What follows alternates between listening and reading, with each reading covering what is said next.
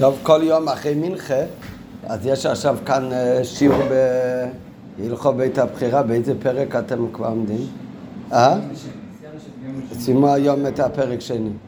טוב, אז זה, כולנו יודעים שזה, הרבי אמר שבימים של בין המצרים, בין שבעוצר בתמוז לתשעה באב, שזה הימים שקשורים לחורבן הבית, אז בנוסף לכל הדברים שעל פי הלכה שנוהגים אה, מקצת דיני אבילות ועוד יותר מראש חודש אב, אז הרב אמר גם שיעסקו בתורת הבית, שילמדו את אה, הלכות בית המקדש. איפה יש את הלכות בית המקדש בהלכה? זה ברמב"ם, אז לומדים הלכות בית הבחירה. אבל למה באמת ללמוד הלכות בית הבחירה בימים האלה? אז בפשטות, זה מכיוון שהימים האלה קשורים לחורבן, הזכר לבית המקדוש, אז לומדים את הלכות בית המקדש. והיום אנחנו נלמד את השיחה הזאת, זה השיחה בסוף חלק י"ח של פרשת מעשה בין המצרים, שבשיחה הזאת הרב מסביר שבעניין של לימוד הלכות בית הבחירה, את ההלכות של בניין בית המקדש, אז זה לא רק עניין של זכר לבית המקדש, או כדי שנדע לעתיד לבוא איך לבנות את בית המקדש שיבנה במהרה בימינו, אלא זה הרבה יותר מזה. יש עניין מיוחד בללמוד אה, הלכות בית הבחירה. ולכן למד שנלמד דווקא את השיחה הזאת, שזה מסביר את כל התקנה, מה שאנחנו נוהגים ללמוד, את הלכות בית הבחירה בימים האלה. אז ההתחלה של השיחה, אז יש קצת שינוי איך זה מודפס כאן במתורגם של חלק י"ח, לאיך זה בהוצאה לקוטי שיחה, זה השיחה השלישית בין המצרים. אבל רק ההתחלה, אה, אחר זה אותה שיחה. פשוט בלקוט ציצית זה מתחיל עם פרשת שבוע, וכאן זה מתחיל שכולם מיתתן של צדיקים. אבל זה הרי פרשת שבוע, כי בפרשת מסי מסופר על הפטירה של אהרון הכהן, וכתוב התאריך של הפטירה של אהרון הכהן. היחיד שכתוב בתורה, תאריך הפטירה שלו, זה אהרון הכהן. על מישר רבנו, על האבות, כתוב בתורה שהסתלקותם, אבל לא כתוב התאריך. אה? זה זין אדם מחז"ל, ועושים חשבון גם כן, לפי מתי שברו את היד, עם כל הפרטים. אבל לא כתוב במפורש, בחידש השתים עשרה בשיבו לחידש. כן? לא כתוב בתרס שבכתב. לעומת זאת, ארנה הכהן כתוב שההסתלקות שלו, זה כתוב בפרשה שלנו במעשה, כתוב שזה היה בראש חודש אב, ראש חודש מנחם אב, בראשון לחודש החמישי. אמרו חז"ל, והפטירה של ארן הכהן זה כבר קשור לבין המצרים. למה?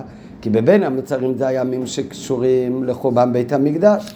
והרי כתוב פטירתם של צדיקים זה כזה דבר עצוב, זה שקול כמו, זה חמור כמו שריפת בית אלוקינו, כמו חורבן הבית. אז כבר יש איזושהי שייכות. אמרו חז"ל, שקולה מיתתן של צדיקים כשריפת בית אלוקינו, וכן אמרו סילוקן של צדיקים קשה לפני הקודש ברוך הוא יותר מחורבן בית המקדש אפילו. במאמר חז"ל הראשון כתוב שהסתלקות הצדיקים זה כמו חורבן בית המקדש. במאמר חז"ל השני כתוב שקשה סילוקן של צדיקים עוד יותר מחורבן בית המקדש. חורבן בית המקדש, שריפת בית אלוקינו, אירע בחידש מנחם אב, בתשע באב. בסמיכות לראש חודש מנחם אב, בראש חודש גופה. למחרתו או בשבת מבורכים החודש מנחמוב קוראים פרשת מעשה. תמיד בימים הקרובים לראש חודש מנחם אב קוראים את פרשת מעשה. השנה זה מטות מעשה ביחד, אבל תמיד קוראים מעשה בימים הקרובים לראש חודש אב. ובפרשת מעשה בולט וניכר בגלוי הקשר של פרשת שבוע לזמן בשנה שבו קוראים בה בתורה. הרי כבר למדנו כמה פעמים, הרי מביא בשיחות מהשלה, שהשלה כותב שכל הפרשת שבוע שקוראים קשורים גם כן לזמן שקוראים את הפרשה. אז גם כאן, זה שקוראים תמיד בסמיכות לראש חודש אב את פרשת מסה, אז סימן שיש קשר לראש חודש מנחמה בפרשת, בפרשת מסה. אבל כאן לא צריך לחפש בעומק, כי זה כתוב במפורש. בפרשת מסה מוזכר ראש חודש אב. באיזה הקשר? בהקשר לפטירה של ארנק הקיים. קוראים פרשת מעשה, פרשת מעשה בולט וניכר בגלוי הקשר של פרשת שבוע לזמן בשנה שבו קוראים אותה בתורה, כי בפרשה הזו מסופר לראשונה שמיתת אהרון הייתה בחידש החמישי באחד לחידש. המיתה של אהרון כן כבר כתוב קודם, אבל זה שזה קרה בראש חודש אב, בחמישי, בחודש החמישי זה חודש אב, ניסן איר תעמוס באב. זה חודש חמישי מניסן, באחד לחודש זה בראש חודש אב, אז אז קרתה מיתת אהרון, וזה עצמו מתואר בפרשה שלנו באריכות. סליחה, המיטה של הארין עצמה, זה מתואר כבר באריכות בפרשת חוקס, אבל הזמן, מתי זה קרה, ומספר שני חייו של הארין, כמה זמן היה חי? 123, נכון? הוא נפטר באותו שנה כמו משה רבנו היה הסתלקותו. משה רבנו הסתלק בגיל 120, וארנה כן היה שלוש שנים מעליו. אבל זמן מיתתו, מספר שני חייו, מופיע בפרשותינו דווקא. כתוב דווקא בפרשה שלנו, בפרשת מעשה. ובאמת תמיד קוראים פרשת מעשה בסמיכות לראש חודש אב. ועל פי דברי חז"ל הנ"ל, שהזכרנו מקודם שזה לא רק הזמן קשור, אלא גם התוכן קשור. כי התוכן של סילוקן של צדיקים זה עניין כמו שריפת בית אלוקינו. אז גם הזמן של ראש חודש אב מופיע בפרשת מעשה, שקוראים ב, ב, ב, בימים הסמוכים לראש חודש אב, וגם המאורע שמתואר על ראש חודש אב בפרשת מעשה, גם הוא קשור בתוכן עניין של חורבן. כי כאשר צילוקן של צדיק לפני הקודש ברוך הוא, כשריפה זה בית אלוקינו יותר משריפה אלוקינו. ועל פי דברי חז"ל הנ"ל בהשוואה של צילוקן של צדיקים לחורבן בית המקדש. הרי קשר זה בין מועד קריאת הפרשה למסופר בה אינו רק בסמיכות בזמן למיטת אהרון, אלא זה קשור גם לתוכן עניינים של שתי הדברים, שבשתי העניינים יש צד השווה. וכשם שאנחנו רואים שבעת הסתלקות הצדיק, צד ההנהגה הוא בשני קצוות. יום סילוקן של צדיקים, אז כתוב מקודם מואבי, זה קשה לפני הקודש ברוך הוא, כמו חורבן הבית, כמו שריפת בית אלוקינו. מה הדמיון בין שתי הדברים? זה לא רק שבשם זה עניין עצוב, שמשהו איום ונורא קרה, אלא זה גם בתוכן הרי קשור. מה הקשר? אז הוא מקדים ואומר, יום סילוקו של צדיק, אז מצד אחד זה יום של העצוב, הסתלק הצדיק. מצד שני, יש גם מעלה ביום הזה. כשם שאנחנו רואים שבעת הסתלקות הצדיקים, סדר ההנהגה הוא בשתי קצוות. מחד גיסא נדרשת אז הנהגה של בוכה ומתאבל, שכל צדיק שנפטר, אז צריך להיות בוכה ומתאבל עוד יותר מהרגיל. על צילוקם של צדיקים מאידך גיסא, מצד שני, הרי היום הזה זה יום שיש בו גם עניין למליותה. זה, התכלית זה לא רק להתאבל על ההסתרקות הצדיק, אלא זה הזמן ללמוד ממעשיו בתורתו ועבודתו אשר עבד כל ימי חייו. ומה התכלית בזה שביום הזה במיוחד אנחנו לומדים מתורתו ועבודתו שהוא עבד בו כל ימי חייו? תכלית של זה שאנחנו נמשיך ונלך בדרכיו אשר הורינו נצח צלובות. זה ציטוט מלשון ביתניה. זה כדי להמשיך וללכת בדרכיו אשר הורינו. ואזי חל על כך מאמר חז"ל, ואז מה קורה כתוצאה מזה? כתוצאה מזה שלא רק מנצלים את יום צילוקו של צדיק לעניין של בחייה באבילות, אלא ויותר מזה ובעיקר מנצלים את היום הזה כדי ללמוד מתורתו ועבודתו וללכת בדרכיו, אז בזה מה פועלים? את הפך עניין ההסתלקות. בזה פועלים כביכול את המשך החיות של הצדיק בעולם הזה, כי הרי בזה פועלים שמה זה הרוב בחיים? אבו בחיים. הרי הגמרא אומרת על יעקב אבינו, יעקב אבינו לא מת. שואלת הגמרא וכי בכתי סבתו סבדיה, אומרת הגמרא לא. באמת סבתו סבדיה, זה היה עם הגוף הגשמי שלו, אבל עדיין זה לא נקרא שיעקב אבינו מת. למה? כי הרי בחיים אף הוא בחיים, מוסבר באריכות בחסידס בכמה מקומות. מה כאן השאלה ומה התשובה? אלא אצל בן אדם רגיל, החיים שלו, בעיקר מה שנרגש, זה החיים הגשמים, רק הוא גם עובד את הקודש ברוך הוא. אצל הצדיק זה הפוך, זה לא רק שהחיים הרוחניים, עבודת השם, זה העיקר, אלא זה כל החיים שלו. אצלו הגשמיות הוא רק לבוש, אבל זה לא החיים שלו בכלל. מה זה החיים שלו? אמון, אבה וירא. והדבר הרוחני של החיים שלו, אז זה הרי לא נפסק. למה, איפה רואים שזה לא נפסק? אז על זה אומרת הגמרא, מה זרעו בחיים, ממשיכים ללכת בדרך שלו, אז זה הוכחה שהוא בחיים, שכל עבודתו וכל הרוחני שלו עדיין ממשיך בעולם הזה. לכן כתוב, מה זרעי בחיים, אף הוא בחיים. זה הוכחה וזה פועל שהוא בעצמי בחיים, לא בכאילו, באמת, למה באמת? כי אם החיים שלו העיקרים זה היה חיים גשמים, נו, אז העיקר עכשיו חסר, רק יש עדיין משהו שנמשך ממנו, לומדים מההוראות שלו. מכיוון שאצלו אבל כל החיים זה היה חיים רוחנים של אב אמונה ויראה, זה כל החיים שלו, אז אכן על ידי שביום הסתלקותו של הצדיק, אז מתבוננים בהוראות בתורתו ועבודתו שעבד בו כל ימי חיו, וזה פועל אצל האנשים שהיו קשורים לצדיק, שגם הם ילכו בדרך שהוא הורה להם, אז על ידי זה פועלים שמזרי בחיים אף הוא בחיים וכלשון המשנה בנידן דידן ובנוגע להסתלקות של ארן מה לומדים ממנו? הווי אומרת המשנה הווי מתלמידיו של אהרון אוהב שלום ורודף שלום נו כשאנחנו נהיה מתלמידיו של אהרון אז מה, הוא, מה זה הרי בחיים? אבו בחיים אז יש המשך לעיקר חיותו לעיקר עבודתו של אהרון הכהן hmm? זה עוד עניין זה עוד עניין, יותר מבחיים. כי אין את ההגבלות. לא, לא, כי הבן אדם, האנשים הגשמים שראו את הצדיק עכשיו, את ה... לא יכולים לראות אותו, מה זאת אומרת? אבל אנחנו לא רוחנים, אנחנו אנשים גשמים. מה זאת אומרת? זו שאלה לא רק על צדיק, אפשר לשאול אותו דבר על כל בן אדם, למה בכלל לבכות ולהתאבל על מי שאבא שלו נפטר? כל יהודי שמאמין שיש נשמה, והנשמה ממשיכה לחיות, היא עולה לגן עדן, והיא עכשיו במקום עוד יותר טוב, כמו כל הדברים שכתוב, והרבה פעמים הרב כתב את זה באריכות במכתבים לנחם אנשים שצריך לדעת שזה רק שינוי מקום, זה לא שעכשיו אין את האבא, כן? רק האבא הוא אבא למקום, אז אם ככה למש הלכה שצריך לבכות ולהתאבל, מה זאת אומרת? כי הוא הרי בן אדם גשמי.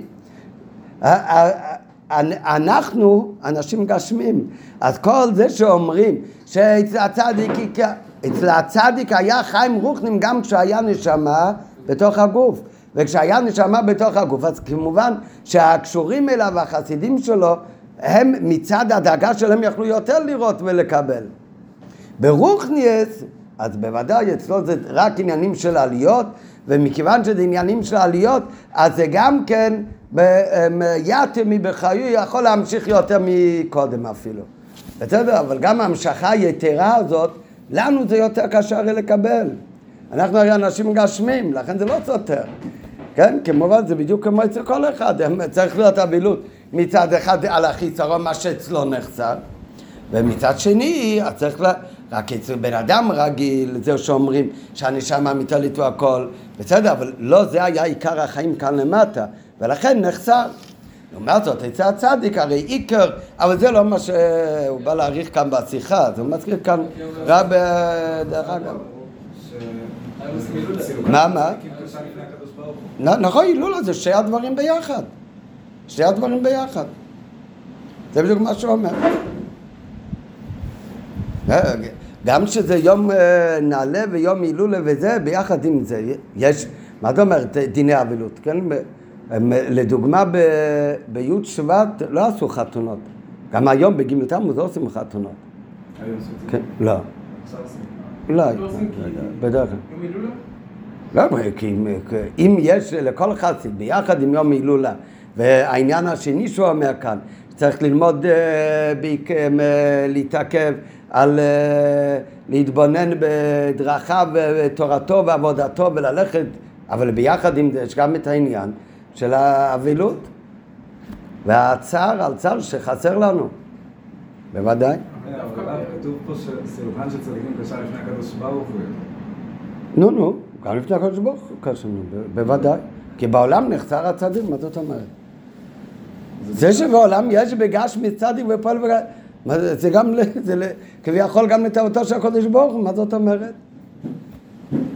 גם כשלומדים בתניא, כל העמלות האלה, מה זאת אומרת? אולי, אולי שמישהו יתפלל שהצדיק ימות כדי שיהיה דאגה יותר שטויות, מה זאת אומרת? בוודאי, צריך שיהיה כאן. רק ביחד עם זה, אז לכן מצד אחד יש עניין של צה"ל, ויחד עם זה אומרים שאם מנצלים את היום הזה כדי ללמוד מתורוסי ואבוידוסי וכולם ילכו בדרך שהראינו אז על ידי זה גוף פועלים גם את ההמשך שמה זרי בחיים אף הוא בחיים על דרך זה ובנוגע לזמן החוב מבית המקדוש. מצד אחד יש חיוב על פי תורה בעד זה להיות מתאבל על ירושלים. זה בפשטות הדינים של ימים של בין המצורים, שאנחנו לא עושים אה, שמחות בימים האלה וכולי, ולא אומרים שהחיינו, אחר כך מתשבוב יותר דיני אבילות. היה הימים ש... שיותר קרובים לתשבוב. אז זה הכל מצד החיוב להתאבל על ירושלים. מצד שני, ובין המצרים דווקא, זה הזמן, בדיוק, כל הזמן צריך ללמוד מה, מהתורה ומהעבודה של הצדיק, אבל במיוחד ביום ההסתלקות שלו, ביחד, ביחד עם מצב האבילות, ביחד עם זה, כמו שאמר מקודם, אותו דבר, גם בנוגע לחום בית המקדוש, בימים האלה יש הלכות של אבילות. ביחד עם זה, ביחד עם כל דיני אבילות, בימים האלה במיוחד צריך ללמוד מה היה בבית המקדוש, ואנחנו נלמוד בהלכות בית הבחיר, הלכות בית המקדש, כדי לעורר את הרגש שיבנה בית המקדש. ויותר מזה, כמו שנלמד כאן בשיחה באריכות. ומצד שני, בין המצרים דווקא, זה הזמן שבו דרושה התחזקות מיוחדת, שלא ליפול בייאוש מן הגלות חס וחלילה, מתוך ידיעה, כסיום וחוט, והחותם של ההפטרה של פשט מסי, מעתה קראת לי אבי אלוף נעורי אתה. ומה טוב לעודד את עצמו ובני ישראל בכלל בחושך כפול ומכופל דאיקווה דמשיחא בפרט בבין המצורים על ידי החיזוק בקיום של כלוי בכל יום שיובל ועל ידי לימוד ועיסוק בצורת הבית ותכונתו מוצאיו ומבואיו בכל צורתו ואת כל חוקותיו זה לשון של הפסוק ביחזקאל אז צריך ללמוד דווקא בימים האלה במיוחד את הצורה ואת התכונות של בית המקדש אשר אז, כמו שאמרו חז"ל, אמר לו הקדוש ברוך הוא ליחזקאל, גדול קריאתה בתורה כבניינה. כשקוראים בתורה את, הדין, את הפרשיות על בית המקדש, אז זה כמו שאנחנו בונים את בית המקדש. אמור להם, לך אמור להם, והתעסקו לקרוא צורת הבית בתורה, ובשכר קריאתה, שהתעסקו לקרות בה, אני מעלה עליהם כאילו הם עוסקים בבניין הבית. כך אומר המדרש. וזה ממש כמו העניין הקודם, כמו שאמרנו מקודם, שמצד אחד בסילוקם של צדיקים, כמו הסתלקות של אהרון, אז הם מתאבלים שהסתלק ארון הכהן באותו יום. מצד שני, דווקא ביום הזה צריך להתחזק בהוראה של המשנה, הווי מתלמידיו של ארון הכהן. שדווקא על ידי זה פועלים שמזרו בחיים הולכים בדרך שלו, אז אף הוא בחיים. אותו דבר זה בנגע לחום בית המקדוש. מצד אחד בימים האלה יש עניין של אבלות של חורבן בית המקדוש, ביחד עם זה אבל, ביחד עם זה צריך גם כן להתחזק וללמוד על בית המקדוש, וכמו שהמדרש אומר במפורש, שהקדוש ברוך אמר ליחזקאל, תגיד לבני ישראל את כל הצורות של בית המקדוש והם יקראו בפסוקים האלה ויתעסקו בדינים האלה, אז זה אני מלא עליהם כאילו הם עוסקים בלבנות בית המקדוש. זאת אומרת, התכלית של, ה... של האבילות והבכי זה לא רק על מה שאין לנו, אלא התכלית זה באמת לבנות את בית המקדוש. נו, איך תבנה את בית המקדוש? היום יש כאלה שרוצים לעלות להר הבית.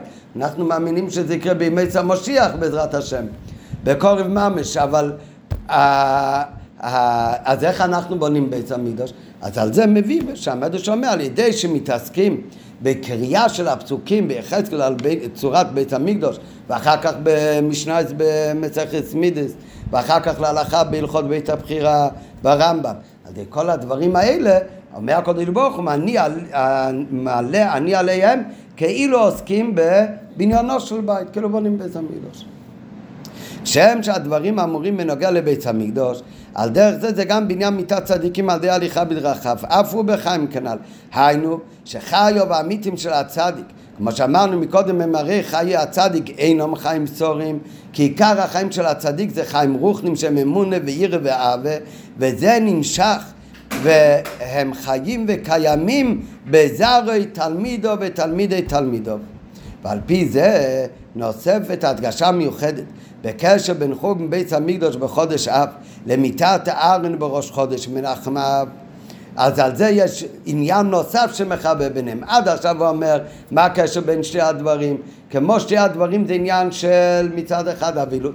מצד שני, ביחד עם אבילות גם מבטלים את עניין האבילות. פועלים הולכים בדרך של הצדיק, אז מה זה הרי בחיים? אז פועלים שאף הוא בחיים. אותו דבר בבית המקדוש, שביחד עם זה בימים אלה מתאבלים על חורבן הבית, ביחד עם זה בימים אלה מתעסקים בתורת הבית. שמי שלומד וקורא בטרס הבית, אז מלא עליו הכתוב כאילו עוסק בבניינות של בית. עכשיו יש עוד עניין, במיוחד שקשור לארן הכהן, כי הרי מהי הסיבת חורבן בית המקדוש? זה העניין של צינס חינו. בעיקר בבית שני, כך כתוב שבית ראשון נחרב על שלוש החמורות, עבודה זרה, גילוי עריות, שפיכות דמים, בית שני נחרב על עוון, צינס חינום. נו, מה היה העבודה של ארן הכהן? אוהב שלם ורדף שלם. אז הרי אמרנו שתכלית העניין זה לא רק להתאבל על ירושלים אלא גם לבנות, במקום מה על ידי הלכות ללמוד תורת הבית. אבל יש עניין מיוחד על ידי הוספה באבוס ישראל, זה מבטל את סיבת החורבן. נו, בראש חודש אז הרי יום הסתלקותו של הצדיק של ארנה, כן? ביחד עם הצער צריך גם ללמוד הווי מתלמידו של ארנה, כן? שזה אי שלם ורדיו שלם. אז זה גם כן ספציפי עוד יותר כאשר הוא מבטל באמת את סיבת החורבן ומביא את בניין בית המקדוש. ועל פי זה נוספת הדגשה מיוחדת בקשר בין חורבן הבית למיסיס ארן, סיבת חורבן בית המקדוש השני היה חצי נסחינום. התיקון על כך הוא מהווה מתלמידיו שקרויים בניו זרי של ארן אויב שולם ורדיו שולם אוהב את הבריות ומכוון לתורה אהבת חינם. טוב, אז עד כאן למדנו הקשר בין שתי הדברים, בין סילוקם של צדיקים לבין שריפת בית אלוקינו. אלא מה? לכאורה ההשוואה היא לא לגמרי אותו דבר, למה? כשאנחנו מדברים על הצדיק, שגם אחרי הסתלקותו, אומרים למשל על יעקב אבינו יעקב לא מת, שהוא ממשיך לחיות, אז מה זה, הוא כאילו ממשיך לחיות, הוא באמת חי. הוא באמת חי, כי מה, שאלה מה אתה מסתכל חיים? אם אתה מסתכל חיים, החיים הבצרים, אז בזה היה הפסק. הרי חנתו חנתיו וסבתו סבדיה. אבל אם אתה, הרי מה אנחנו אומרים? על זה הרי אומר אל תראה בתניא, בצימר חוב זין, שאצל הצדיק כל החיים שלו זה לא החיים בשורים, אלא החיים רוחנים אב וירא ואמונה. ולכן בזה זה לא רק בכאילו, אלא באמת בעניין החיים הרוחניים של הצדיק באמת אין להם הפסק. רק איך זה מתבטא שאין בזה הפסק? בזה שאפילו באלה מה זה זה ממשיך. איפה רואים שזה ממשיך אפילו באלה מה זה? מה זה הרי בחיים עברו בחיים. זה ממש אותו עניין. מה העניין? אבל למה? כי אנחנו אומרים אצל הצדיק מלכתחילה מה היה העיקר? זה עבודת השם הרוחני שלו ולא אכילה ושתייה ושינה. באכילה ושתייה ושינה בחיים הבשורים יש הפסק. אבל זה לא החיים שלו, זה לא מה שנקרא אצלו חיים. החיים שלו זה החיים רוחנים. כשאנחנו מדברים אבל על בית המקדוש, מה זה בית המקדוש? עיקר עניין בית המקדוש זה עניין רוחני, או שיהיה ביניין בית המקדוש בייס גשמי, ומקריבים שם קורבנו בגשמיות. זה הרי כל עניין של בית המקדוש. נו, אז כאן, נו, כשנחרב בית המקדוש, בזה אין המשך הרי. מה יש המשך? בצד חז"ל אמרו, תפילות כנגד קורבנות תקנו. אז עכשיו מתפללים, קורבנות אבל אין לנו. אז כאן אין את העניין כמו מעזרי בחיים אף הוא בחיים, לכאורה. לכן אפשר לחשוב על כך. בנגיע להסתלקות צדיקים הלשון הוא מעזרי בחיים אף הוא בחיים. זה לא בכאילו, זה ממש הוא בחיים, ולא כאילו הוא בחיים. היינו, שזרי שהולך בדרכיו פועל שהוא בחיים. למה באמת? כי מאחר שחיים של הצדיק אינם חיים בשורים, כי אם חיים רוחנים. הרי הוא בחיים חיו ואמיתים חיים רוחנים נמשכים ממש, הרוחני זה לא הפסק. מה שאין כן בנגע לעסק בצורת הבית, הרי כאן נחוץ קיומו של בית המקדוש הגשמי. התכלית של בית המקדוש שיהיה בית המקדש גשמי כדי להכיל שם קורבנות גשמים, לא כמו מי שנחרב בית המקדוש, שאז תפילס, שזה עניין רוחני, כנגד קורבנות תקנו. ואילו הדיבור והלימוד הנ"ל, אז מה אומרים? אבל גם כאן, גם אחרי חורבן הבייס, יהודי יקרא את הפסוקים ביחזקאל, יהודי ילמד משניות מידס, יהודי ילמד הלכס בית הבחירה, אז עדיין יפעל העניין שיש המשך לבית המקדוש, כאילו עוסק בבניינו. אבל זה שהוא לומד זה עניין רוחני, הוא לומד בשכל שלו את הצורה של בית המקדוש. מה שחסר לנו אבל זה הגשמי של בית המקדוש. לא, זה לא אותו דבר. לעומת זאת, מה שאין גם מנגיע לאיזה ביצוע סבייס. הרי כאן נחוץ קיומו של הבית המקדוש הגשמי, להקים שם קורבנות, ואילו הדיבור והלימוד שאני מעלה עליהם כאילו הם עוסקים בנו הבייס, לכן כתוב רק כאילו, לכאורה זה אינו אלא כדיבור התפילות. אז זה לא ממש אותו דבר. כי בנגיע לצדיק אני אומר שגם אחרי הסתלקותו של הצדיק יכול להיות המשך לחיים הרוחים שלו אותו דבר. אי למה זה נקרא המשך? כי גם בחיוב העיקר הרי היה חיים רוחנים. לעומת זאת בביס המקדוש נחרב ביס המקדוש שעיקרו היה בניין גשמי. בשביל לקיים שם את כל המצוות שקשורים לבית המקדוש בגשמיץ כפשוטי ממש. נו ומה יש לנו עכשיו? עכשיו יש לנו רק את העניין הרוחני שאתה לומד כאילו. ונשאל מפור מצוותינו הקדוש ברוך הוא יעלה מה שאני עושה פעולה רוחנית לומד על הקורבנות כאילו מביאים קורבנות. אז זה לא אותו עניין. לכאורה. ועל זה הוא מבין שזה לא ככה. האמת הוא לא כך. האמת שגם כאן בלי, בלי חסידס כשכתוב כאילו אז זה רק בכאילו. אז זה לא ככה בחסידס כתוב הרבה פעמים כשהתורה אומרת על דבר שהדבר הזה כאילו עשה ככה כוונה שבפנימיות זה באמת מתקיים. למה זה נקרא כאילו? כי זה, זה לא גלוי כל כך, לא רואים את זה, אבל בתוכן הפנימי זה באמת אותו עניין נראה. באמת אבל אינו כן. כאשר תורת אמת משווה בין שני דברים, גם כשהתורה משווה ואומרת כאילו, אז זה לא כמו יש כאלה שאומרים, טוב, התורה לבד אומרת, זה רק כאילו, אז זה לא שווה. זה לא כך, כשהתורה משווה שתי דברים. ואפילו כשהיא אומרת כאילו, כבנידין דידן, שהתורה אומרת, מביא מקודם מהמדש, שכשמי שעוסק בצורת הבית, אני מעלה עליהם כאילו הם עוסקים בבניין הבית, מי זה אני? הקדוש ברוך הוא מעלה כאילו הם עוסקים בבניין הבית, כאילו הם עומדים עכשיו עם בלוקים ובונים את בית המקדוש, הרי האמת הוא שבאמת זה דבר אחד, זה בדיוק כמו שהוא היה עומד כאן עם האבנים ועם השמיר ובונה בית המקדוש. מה הפירוש בזה? רק מה אם ככה למה כתוב כאילו? אלא שכיוון שהתוצאה הגשמית מעסק זה בא עוד בפועל ממש למטה רק לאחר זמן. זה ייקח זמן עד שיראו את התוצאות בגשמיות בעולם הזה. לכן נאמר הלשון כאילו. זאת אומרת, כשאתה אומר עכשיו עוסק בבניין הבית, אתה עכשיו בונה את בית המקדוש, זה לא רק עניין רוחני, אלא כאילו בונה בית המקדוש בגשמיס. אתה בונה אותו, רק הוא עוד לא יורד. נראה אחר כך מה הכוונה. לראות את התוצאה בגשמיס, זה לא עכשיו, זה יהיה רק כשמשיח יבוא.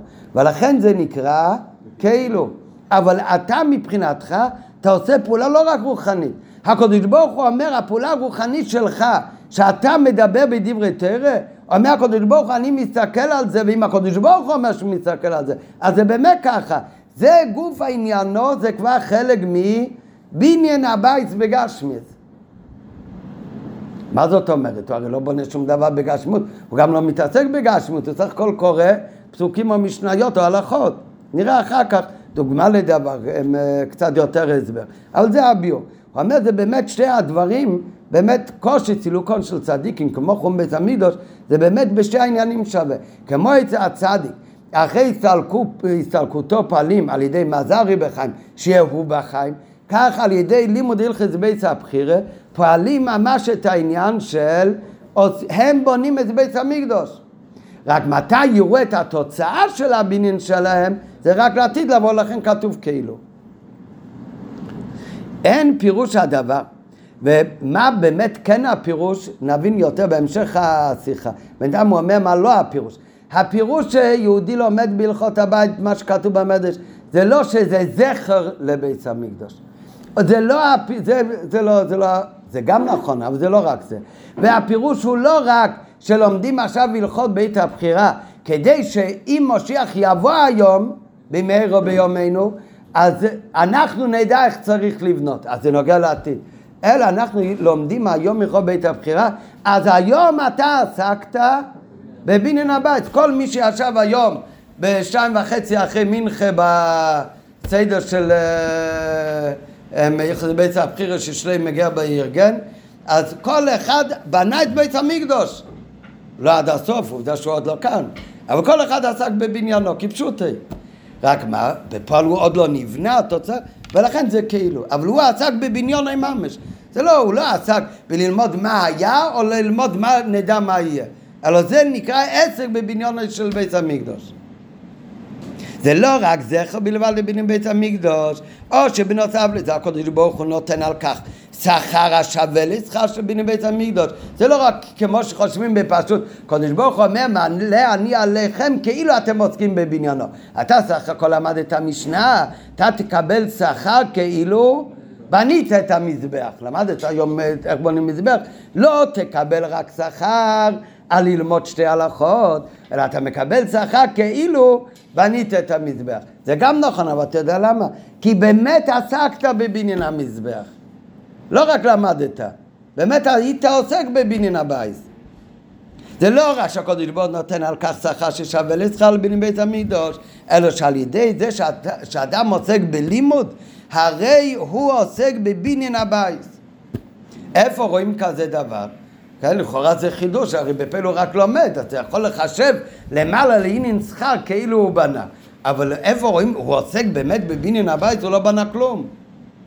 אז לא, זה הקדוש ברוך הוא אומר, אני מעלה כאילו אתם באמת בונים. נראה אחר כך שזה לא רק עניין רוחני, זה אפשר גם להבין בצריך, נביא אחר כך גם דוגמא לדבר. אבל קודם מביא הרבה שאותו דבר כתוב במפורש לעניין קורבנות. לעניין קורבנות, לא רק לבנים בית המקדוש, כתוב בנוגע לקורבנות, שכל מי שאומר פרשת קורבנות, מי שקורא פרשת עולה כאילו הקריב עולה. וכל מי שלומד פרשת חטאת כאילו הקריב חטאת. כך כתוב במפורש. לא, רק מה, מי אומר ששם הפירוש שזה כאילו, שבאמת הוא מקריב אילו? מה פתאום, גם שם אפשר אולי להגיד שהכוונה זה שיהודי לומד את הדינים של קורבן עולה. קודש ברוך נותן לו שכר כאילו הוא הקריב קורבן. הוא הרי לא הקריב קורבן, הוא רק קרא פרשה בתורה. אומר רבי לא, גם שם הפירוש הוא שאם הוא לומד פרשה אלו, זה לא רק לעניין שכר, זה לא רק זה יכול אלו, זה כאילו עכשיו הוא מקריב באמת קורבן אלו. איפה רואים את זה?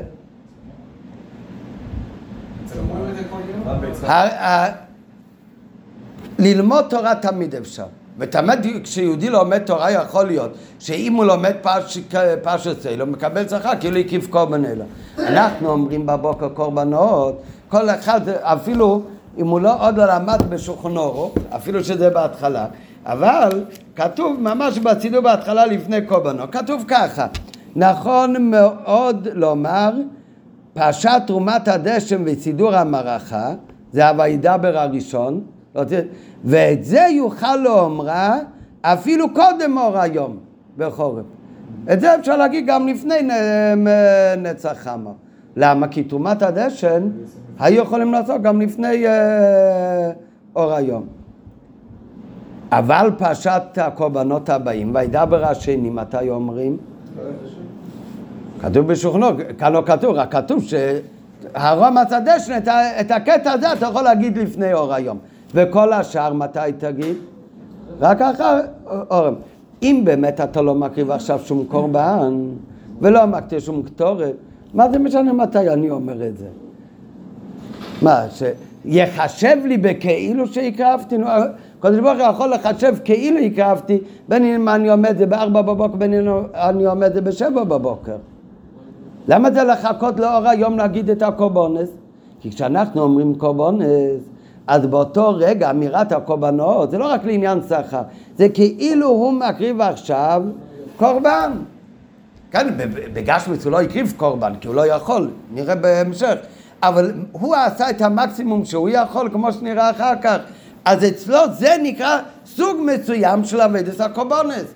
וזה החידוש, זה מה שאומרים שהקדוש ברוך הוא אומר שאתם תקראו בפרשת קורבנות אני מעלה עליכם כאילו הקרבתם את הקורבן זה לא רק לעניין שכר בזה יהודי עשה את הקורבן עד כדי כך שזה נוגע להלכה יש בשולחן ערוך באדמה הזקן נראה כל אחד גם בפנים אדמה הזקן בשולחנו אחרי הארבע סימנים הראשונים יש גם מהדורה בהתראה. אדמה הזקן חיבר את השולחן ערוך כשסיים לחבר, אז הוא התחיל עוד הפעם, עשה מהדורה שנייה. אין הרבה שינויים, אבל אין, המהדורה באתר יש רק הסימנים הראשונים. ואין הרבה שינויים, אבל יש כמה שינויים. אחד מהשינויים זה במהדורה כמה אדמה הזקן כותב שמי שאומר קורבנות בבוקר, איך הוא צריך להגיד קורבנות? בעמידה. למה הוא צריך להגיד קורבנות בעמידה? מכיוון שהעבודה בבית המקדוש היה חייב להיות בעמידה. הכהנים שהיו עושים עבודה בבית המקדוש, שוחטים את המיץ של שחר, אחר כך זורקים את הדם למזבח. היה עבודה חייבת להיות בעמידה, היה אסור לשבת. לכן כתוב בשולחנו, יהודי אומר קורבנות בבוקר, כל אחד שקד אומר בבוקר, כתוב בשולחנו ערוך, הוא צריך לעמוד. למה הוא צריך לעמוד? כי עכשיו אתה מקריב קורבן אילו. נו, אז אם, אם זה רק כאילו, מה זה כאילו?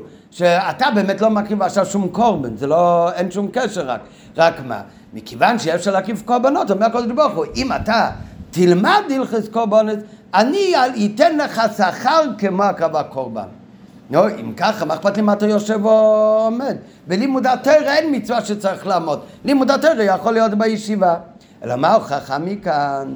שכשהתורה אומרת שמה לא לבא קוצב כאילו הקריב אוי לו, זה לא רק שהוא קיים תלמוד תרא. קודש ברוך הוא אומר, הוא מקבל שכר כאילו קורבן הוא הקריב. לא. התלמוד תרא של קורבנות נחשב להקרבת הקורבן. זה אצלך, זה הקרובץ הקורבן. מכיוון שאצלך אמירת פרשת קורבנות, אצלך זה הקרבת הקורבנות, אומר הקדוש ברוך הוא. אז אם בקורבנות צריך לעמוד, אז אתה צריך לעמוד. ואחרי בור שומע בפסוק דזמרה אפשר לשבת, אבל במזמר לסוידו, במזמור לתודה, צריך לעמוד, כי זה כנגד קורבן תידו. קורבנות היו צריכים לעמוד. כן? האמת, במהדורה בתרא, אומר אדמו הזקן שכשאומרים קורבנות, אפשר לשבת. נו, אז הרי סותר, הרי המהדורה בסרה, שזה מה שנקרא להלכה, נו, אז יוצא שהוא לא באמת מקים. אבל האמת שב... אפילו מהמהדורה בתרא גם אפשר לדייק למה. אדמה הזקן אומר במהדורה בתרא שאפשר לשבת כשאומרים קורבן. למה? הוא, לא- הוא לא אומר בגלל שזה לא באמת קורבן. הוא אומר למה הוא יכול לשבת? כי גם כשאתה אומר פרשת קורבנות, כאילו אתה מקריב קורבן, אבל אתה בכלל, אתה בכלל, לא, אתה מקריב קורבן. אבל זה הרי כל החידוש. אתה בכלל לא כהן. אתה לא הכהן המקריב. אתה מביא קורבן, אבל את האביידו עושה הכהן. כן, גם ריבקן יכול לשבת. למה? כי הוא באמת כהן, אבל לאו דווקא שהוא הכהן העושה את העבודה. אז למה צריך את כל הפלפול הזה? אלא מה, זה סימן גם לפי במדורי בעשרה, שיהודי אומר קורבנות, מה שכתוב, כל האמר פשט אלו כאילו מקיף ואלו, זה לא הכוונה לעניין שכר.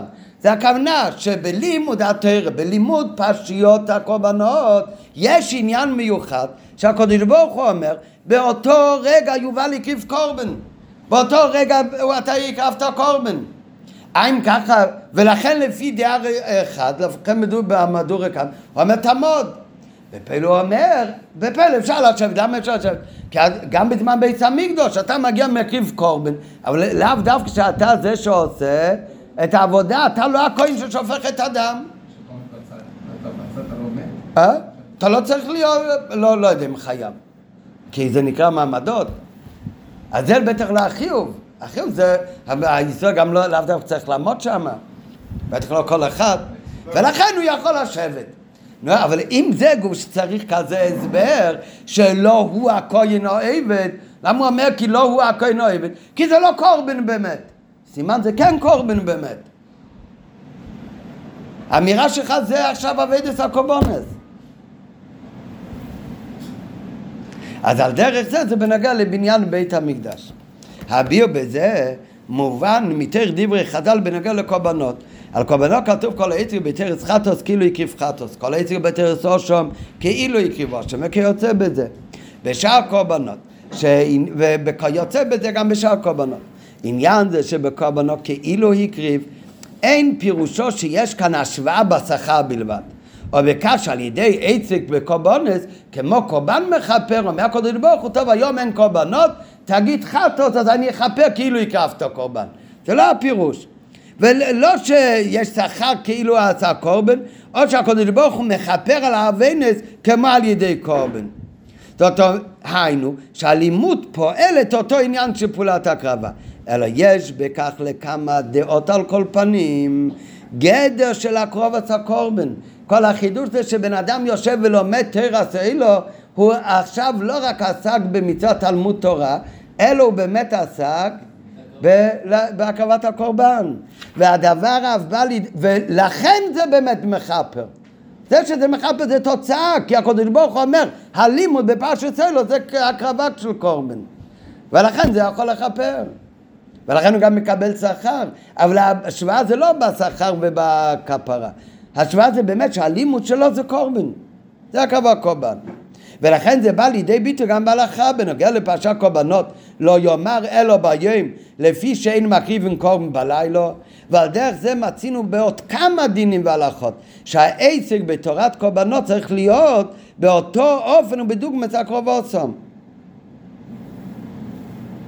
ועל זה הוא מביא בהערה שושים מה שאמרנו מקודם שבנוגע לח... לקורבנות הוא מביא אל תראה בשכונו במהדורי קאמה שצריך לומר פרשת קורבנות מעומד דוגמת הקרבתן שהייתה מעומד שלכאורה אם לא לומדים ככה זה רק שהקדוש ברוך הוא אומר היום אין קורבן אז אתה תלמד זה מכפר כמו קורבן.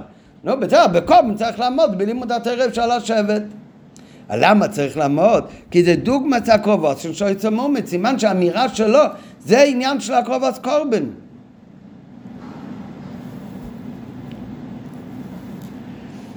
אבל אחר כך הוא מביא שאפילו מה שכתוב במהדורי בסרה בכוכבית למטה במהדורי תנינא שם, מהדורה השנייה שמה אין צריך להיות מועמד נו, אז לכאורה זה הפוך, מכאן ראיה שזה לא קורבן. אז מיד מביא, אבל שם מפורש הרי הטעם, למה לא צריך לעמוד? מאחר שהוא אינו הכהן העובד. לא שזה לא, הוא לא מקריב עכשיו קורבן, הוא מקריב קורבן רק על ידי כהן אחר.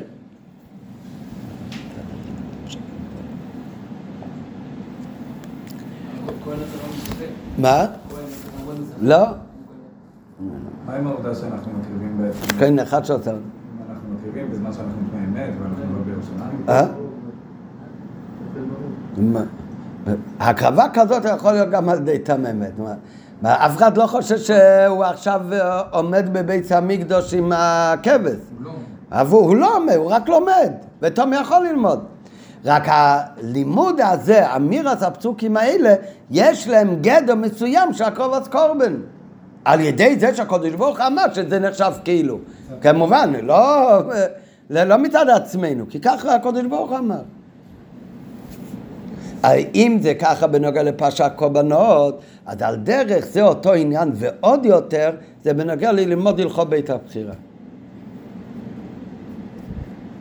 וזה כל החידוש כאן, שזה שאנחנו לומדים בימים האלה הלכות בית הבחירה, זה לא רק כי זה הימים של החורבן, ניזכר בבית המקדוש, או כדי על העתיד לדעת. אלא יש עניין של חורבן, אז מה אתה צריך מיד לעשות? לבנות. אי אתה לא יכול לבנות בגשמיות? אז התורה, הקדוש ברוך הוא אומר, אני אומר לך איך לבנות עכשיו. תתעסקו במידות ובצורת הבית, ואני מלא עליכם שאתם עוסקים בבניינו של הבית. אה? כן, אהבת חינם מה שאמרנו קודם, זה תיקון לסיבת החורבן. זה לא בניין. אה? של? נכון, מה כל יום? במיוחד בימים האלה.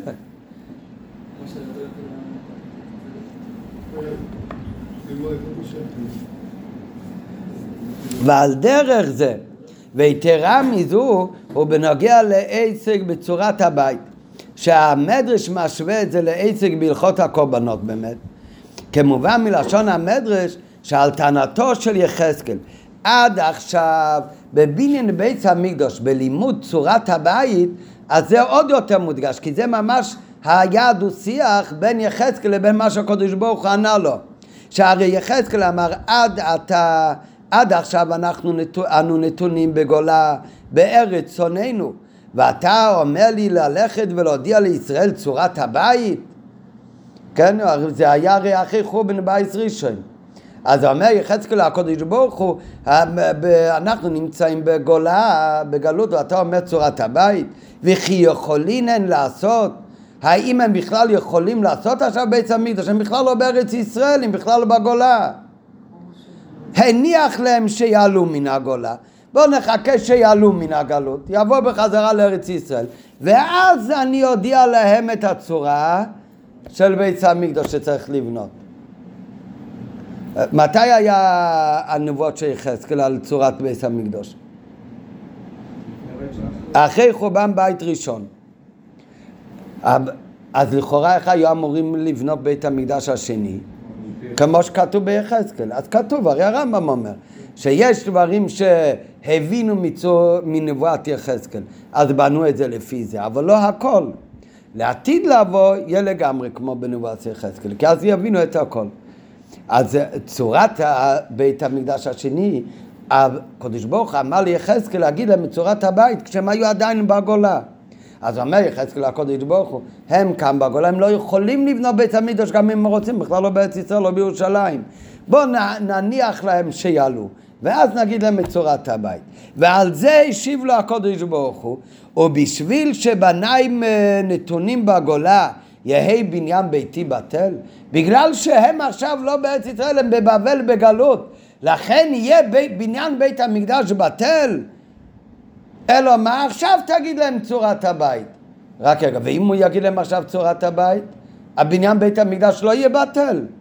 יש שם טרקטורים ויבנו. אלא מה זה בדיוק הפירוש? תגיד להם צורת הבית, והם ילמדו ויעסקו בצורת הבית. בזה עצמו אין בניין בית סיבוטל. זה כבר התחלה של בניין הבית. ולכן הוא הורה לו שיעסקו בלימוד צורת הבית. זאת אומרת שעל ידי לימוד זה אין בניין ביתי בטל. על ידי זה גופה, אז אין בניין הבית בטל.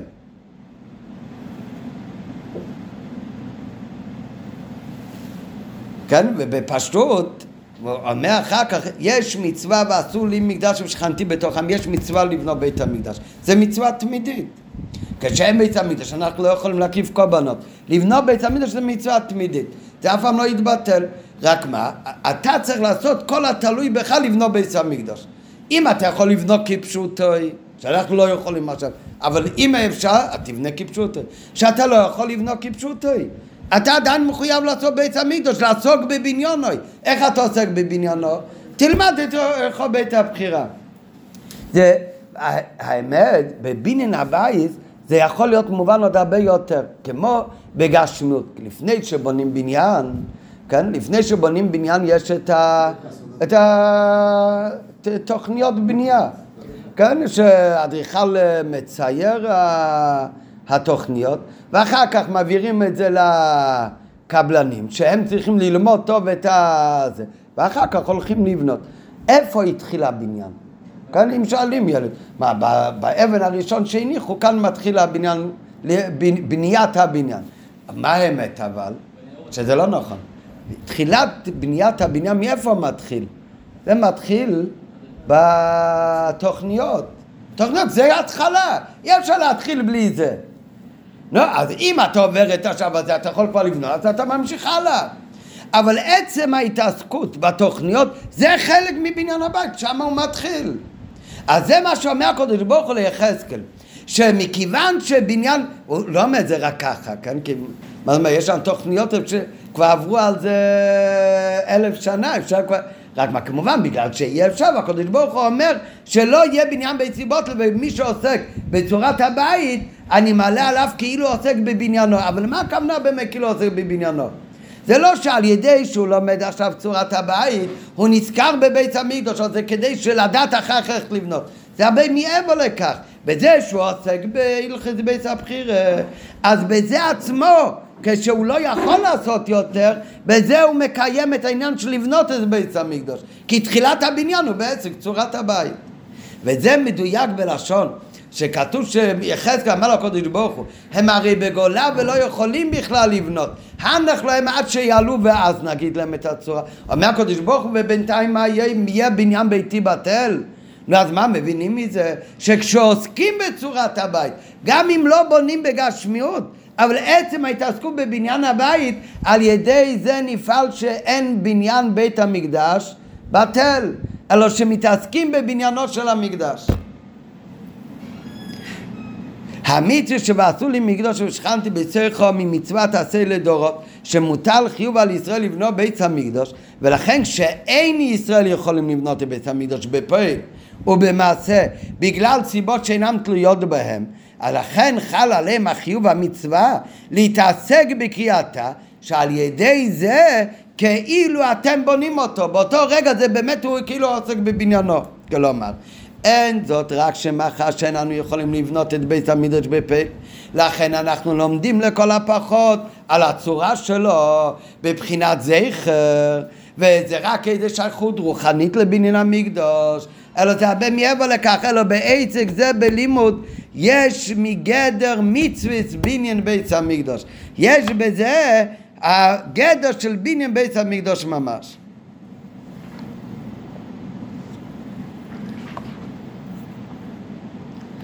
ואם תמצא לומר, המביא על זה גם רמז יפה מהרמב"ם, שהרמב"ם לפני כל הלכות, לפני כל ספר, הוא כותב פסוק. אז גם לפני הלכות בתחילת ספר אביידה, שההתחלה של ספר אביידה זה הלכות בית הבחירה, מה שלומדים עכשיו, אז גם שם בהתחלה מביא הרמב"ם פסוק. איזה פסוק מביא? כתוב למעלה, מעל הפרק הראשון בתחילת העמוד, שאלו שלום ירושלים, כן? וכאילו לשאול בשלום ירושלים, בשערי ירושלים, זה קשור לבית המקדוש שבנוי בירושלים. ופשוט לומדים מה רוצה להגיד בזה, שתלמד הלכות בית הבחירה, שלכל הפחות תשאל בשלום ירושלים, שתזכור בית המקדוש שהיה שם ושעתיד להיות שם. אבל האמת שחז"ל מביאים פסוק אחר על זה שצריך לדרוש את ירושלים. ולכן איזה פסוק מביאים חז"ל? כתוב דורש אין לה, שמזה מדייקים חז"ל, שדורש אין לה, אז זה תוכחה, זאת אומרת שכן אמור להיות לדרוש בירושלים ולהיזכר. למה לא מביא הרמב"ם את הפסוק הזה? אלו, אומר רבי זה מדויק. שדורש אין אותה סימן שהיו צריכים לדרוש את ירושלים, שתזכור את ירושלים. הרמב"ם מביא פסוק נוסף מעל חז"ל, שיש כאן עוד עניין, שיש עניין בעצם הדבר שאתה תשאל בשלום ירושלים, בזה אתה בונה את ירושלים. זה מעבר רק לדרוש ולזכור. ואם תמצא להם על דבורים אלו, רמז הרמב"ם בפסוק שהוא מביא לפני הלכות בית הבחיר בתחילת סבב העבודה. שאלו שלום ירושלים, ישאלו יבואך.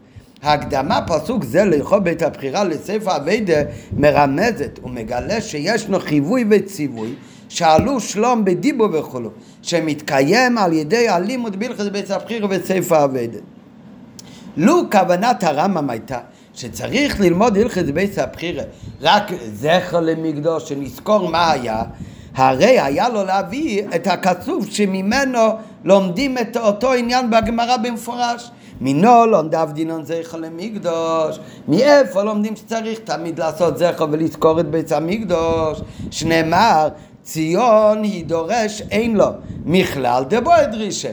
כתוב בתוכחה שציון אין מי שדורש אותה, ציון זה ירושלים. מזה שכתוב אין דורש, אז מזה לומדים מכלל דבו דרישה שכן צריך לדרוש. ומכאן אומרת הגמרא לומדים שצריך לעשות זכר לבית המקדש. אבל הרמב"ם לא מביא את הפסוק הזה, אלא מביא את הפסוק שאלו שלום ירושלים. זאת אומרת, הרמב"ם רוצה בזה להגיד שיש כאן עניין נוסף, זה לא רק זכר למקדוש, אלא הוא מביא דווקא את הפסוק שאלו שלום ירושלים. בזה מדגיש שיש חיוב בפני עצמי ללמוד ולשאול בשלום ירושלים על ידי הדיבור בהלכות בית הבחירה, בהלכות בית הבחירה, אבל בזה הוא עושה לא רק זכר למקדוש בעבר, או כדי לדעת איך לבנות אותו בעתיד, אלא יש חיוב וציווי עכשיו לשאול בשלום ירושלים, זה עניין בפני עצמי. למה זה עניין בפני עצמו עכשיו, ולא רק זכר למה שהיה או הקדמה למה שעתיד, אלא יש חיוב מצד עצמי של שאול ושלום ירושלים. למה באמת? כי בהווה בזה הוא עוסק בעניינו של המקדוש. מה שאין כמן הכתוב ציון היא דורש אין לה מזה רק לומדים, יש חיוב דרשה לדרוש את ירושלים בבחינת זכר, ולכן משם לומדת הגמרא, צריך לעשות זכר למקדוש. ועל פי זה נמצא שלימוד הלכס בייס הבחירה, אינו רק כדי לדעת כיצד לבנות אותו לעתיד, אלא הדבר נוגע גם לחיוב בניינו עכשיו על ידי עסק בהלכות אלו. שאלו שלום ירושלים. זאת אומרת, החיוב לבנות בית המקדוש כשהיה אפשרי לבנות אותו כפשוטו, בזמן עזרא, כן? שבזמן עזרא הסופר שעלו מהגלו בבל לבנות בית המקדש השני. נו, אם הם היו יושבים ולומדים כל היום את נבואת יחזקאל ואת צורת הבית. נו, אז בזה היו מקיימים את מצוות בניין הבית? בוודאי שלא. כי לבנות את הבית, הכוונה לבנות בגשמיות, כמו שחייבים, זה פשוט. למה? כי להם היה אפשרות לבנות בגשמיות. אבל בתקופה הקודמת, בזמן של יחזקאל, שהם לא היו בארץ ישראל, והם היו בגולה ולא יכלו לבנות, באותו זמן קיימו את המצווה של לעסוק בבניינו ושלא יהיה בניין ביצי בוטל, אז זה מתקיים על ידי הלימוד של צורת הבית. כמובן, בזמן שאפשר לבנות צורת הבית, באמת, בוודאי צריך לעסוק בבניין בגשמס. אבל כל מה שאומר שבזמן שזה אי אפשר, אז הלימוד בהלכס בית הבחירה, ההתעסקות בצור הצבייס, בזה הוא עוסק בבניינו. הוא עוסק בבניינו בגשמיס, רק מתי הוא יתקיים בגשמיס, זה יהיה אחר כך. כן? אז זה לכאורה, זה דבר שכל הביאור, זה המובן, אבל צריך לזכור שכל הביאור זה עובד אך ורק בזמן שאין את האפשרות לעסוק בבניינו בגשמיס. זאת אומרת שאותו מצווה שצריך להתעסק בבניון של בית המקדוש, ועושה למקדוש ושכנתי ביציכם, ושהקדוש ברוך הוא אומר שלא יהיה מצב שבניין ביתי ייבטל, אז זה יכול להתקיים בשתי אופנים. באותו זמנים שיש אפשרות לבנות בגשמיס, אז בוודאי, בוודאי הקיום של לעסוק בבניונו צריך לעסוק בגשמיס ובבניינו, בוודאי.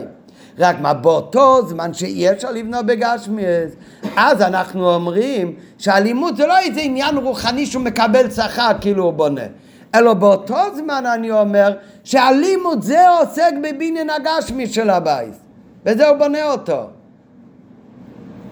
זה הפירוש. איפה רואים כזה דבר? שהמצווה, עכשיו שאי אפשר לעשות ממש בגשמס, אז על ידי הדיבו זה במאה אחוז, בזה הוא עוסק בבניוני. קדוש ברוך הוא אומר על ידי זה אין בניין ביתי בטל, הקדוש ברוך הוא אומר בזה אין, זה לפעמים יש אתה בנייה כתוב, הם, אה, אה, אה, נדחה, כן נדחה, עוצרים, קיבלו צו בית משפט, זה לא בטיחותי, נדחה, עכשיו זה על... אז זה מה שאומר הקודש ברוך הוא, שלא יהיה בניין בית סיבוטל, אין איתך. איי, איך מתעסקים בבניון של uh, בית? לא, עכשיו אי אפשר לעשות בבניון. עכשיו הלימוד צורץ הבית, זה בניון של בית. זה בניון של בית בגשמיס. רק על ידי מה אתה עושה את זה? על ידי הלימוד הצורה. לעומת זאת, בזמן שהגיעו לירושלים למשל, בזמן איזה הסופר, נו אז אם ישאירו אה, שלט נדחה, אבל אם ימשיכו ללמוד צורת הבית, בוודאי לא מקיימים את מצוות, את מצוות אה, בניינו של הבית. אז צריך לבנות אותו בגשמיות. אז זה, זה אומר הרב, זה עניין רואים גם בהלכה בעוד דברים. רואים בעוד דברים כך הלכה. נקדים קודם את הדוגמה השנייה, אחר כך הדוגמה הראשונה.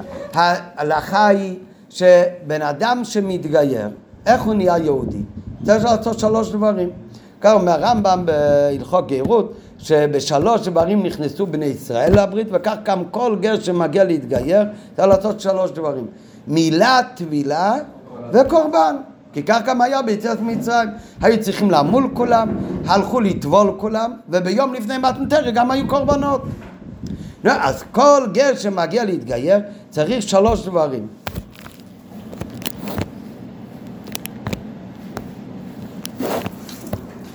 כל גר שמתגייר צריך להיות שלוש דברים, מילה, טבילה והצעות קורבן, ולהביא קורבן. אם הוא לא עושה את כל השלוש דברים האלה, חסר, אז הוא לא יהודי. אז רק רגע, אז מה קורה היום? היום אין בית המקדש, אין קורבנות. אז מה הגר יכול לעשות? הוא יכול למול, הוא יכול שיטבילו אותו, הכל בפני בית. קורבן לא יכול להביא. אז מה נגיד? אז עכשיו הוא שתי שליש יהודי. כי כדי להיות יהודי צריך שלוש דברים. אז הוא שתי שליש יהודי. זה הפירוש? אם זה היה פירוש, אז הרי לא הייתי שותה מהיין שהוא נוגע. חס וחלילה, זה לא הפירוש. הוא יהודי גמור. יהודי גמור לכל דבר כמוך כמוני. אין שום הבדל. כי ככה אומרת אותו, למה? כי אם אפשר להביא קורבן, ואתה לא מביא את הקורבן, אז הקורבן בגשמיץ מעכב את הגירוש שלו. כשאי אפשר להקריב את, ה, את הקורבן, אז הדרך איך להפוך ליהודי, שזה הדבר הכי חמור, אז זה שונה, ואי אפשר לעשות ככה, אז הדרך הוא שונה. אה, מהו הדרך עכשיו? במקסימום שאתה יכול. מה המקסימום שאתה יכול עכשיו? טבילה ומילה וטבילה. מה? אם? אה, טוב, לעניין זה אני לא יודע. אולי, אולי שיגיע, אבל, אבל זה, הוא לא צריך שזה יעזור לו, הוא לא צריך. אין צורך, זה לא מעכב. הוא פטור. בזמן הזה הוא, הוא פטור, אין בזה שום חיסרון. לא חסר כלום. יותר מזה, יכול להיות שלעתיד לבוא, הוא ירצה להביא קורבן, זה שאלה בכלל מי יכול להביא קורבן. כן, הוא, הוא, מה, למה אתה רוצה להביא קורבן? אתה, אתה לא גר, אתה כבר יהודי גמור. כן, רבי עקיבא היה יהודי גמור, רבי מאיר, כל גדל התנועים. כן, הם הרי היו גרים, בני גרים. כן, לא היה חסר כלום.